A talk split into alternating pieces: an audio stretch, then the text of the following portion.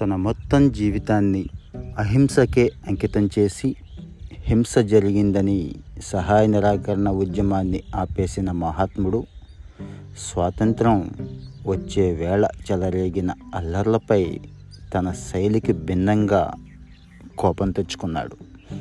హిందూ ముస్లిం మైనారిటీల రక్షణకు ఎంతకైనా సరే తెగిస్తాను అని హెచ్చరించాడు.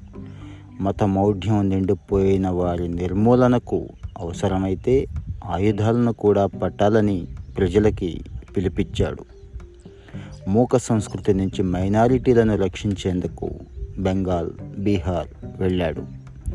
హిందువుల రక్షణకు పాకిస్తాన్ కూడా వెళ్ళటానికి సిద్ధపడ్డాడు. దేశంలోని ముస్లింలు అధికంగా ఉన్న వాయువ్య తూర్పు ప్రాంతాలను ప్రత్యేక రాష్ట్రాలుగా విభజించాలని డిమాండ్ చేస్తూ ముస్లిం లీగ్ నేత మహమ్మద్ అలీ జిన్నా పంతొమ్మిది నలభై ఆరు ఆగస్టు పదహారున ప్రత్యక్ష చర్యకు పిలిపించాడు. దాంతో కలకత్తాలో అల్లర్లు చెలరేగాయి. ఇలాంటి సంఘటనలు ఈ ఏడాది దేశమంతటా సుమారు మూడు వేలకు పైగా జరిగాయి. బెంగాల్లోని నోవా ఖలీల్తో పాటు పరిసరాల్లోని పది గ్రామాల్లో పంతొమ్మిది నలభై ఆరు అక్టోబర్ పదిన అనూహ్యంగా దాడులు హత్యలు జరిగాయి. నవాఖలీ నరమేధం మీద గాంధీ తీవ్ర ఆందోళన చెందాడు. తాను జీవితాంతం అవలంబించిన అహింస సత్యాగ్రహాలకు ఇది పరీక్షా కాలం అని చెప్పి చెప్పాడు.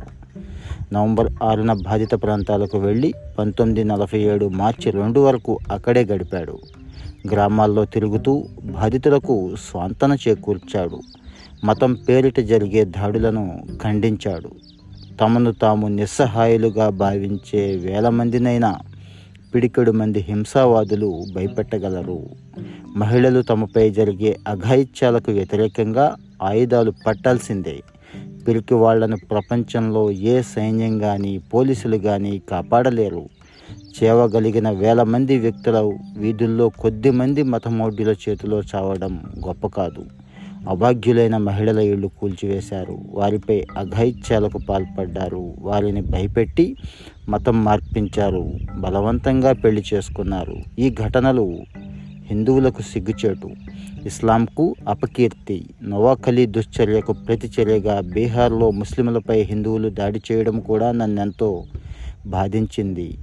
బిహారీలకు తోటి మతస్థులపై ప్రేముంటే నవాఖలీకి వచ్చి పోరాడాల్సింది. కానీ కొద్దిమంది ముస్లింలపై దాడులకు దిగడం పిరికిపంద చర్య అనాగరికతపై అనాగరికంగా విరుచుకుపడడం మగతనం కాదు.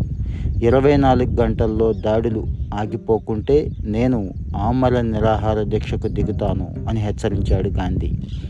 గాంధీ పాదయాత్రపై బెంగాల్ ఇతర రాష్ట్రాల నాయకులు కొందరు అసంతృప్తి కూడా వ్యక్తం చేశారు. దాంతో తన పాదయాత్రలు బాధితుల గాయాలను మాన్పేందుకే అని మహాత్ముడు స్పష్టం చేశాడు.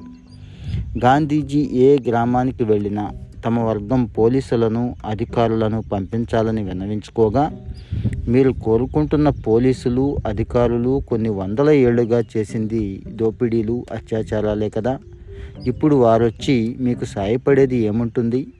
మనిషిలో పరమత సహనం రానంత వరకు దౌర్జన్యాలను ధైర్యంగా ఎదిరించే లక్షణం మేల్కొనంత వరకు సౌభ్రతత్వం రాదు అని గాంధీ వారికి బోధించాడు.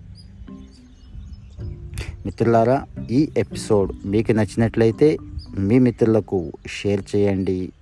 అలాగే మన పోడ్కాస్ట్ని సబ్స్క్రైబ్ చేసుకోండి. Thank you